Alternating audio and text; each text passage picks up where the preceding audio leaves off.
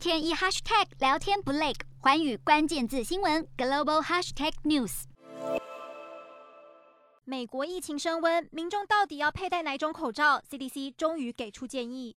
消息一出后，民众一窝蜂的抢购 N95 等高防护力的医疗口罩，但是因为需求量太高，现在就算走遍各地，可能都买不到。其实 CDC 并没有倡导全民改戴 N95 等口罩，是建议民众尽量佩戴防护力最高、贴合脸型，并且可以长时间佩戴的口罩。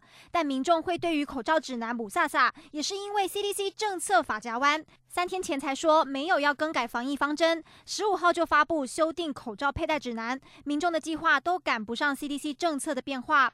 不过，其实是因为疫情实在变化太快，官方的口罩政策已经好几次跟着大转向。去年五月，CDC 宣布完整接种者可以不用戴口罩，因为当时全美病例正在减少。但是到了七月，CDC 又改口说，疫情快速传播的地区，完整接种者在室内还是要佩戴口罩。然而同一周之内又说，全美百分之九十九点五的地区都在口罩建议范围之内。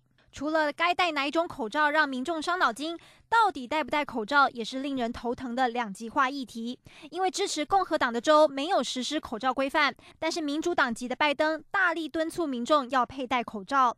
而随着 Omicron 疫情在美国持续升温，总统拜登十三号宣布将提供免费的口罩和家中检测试剂来协助全民防疫。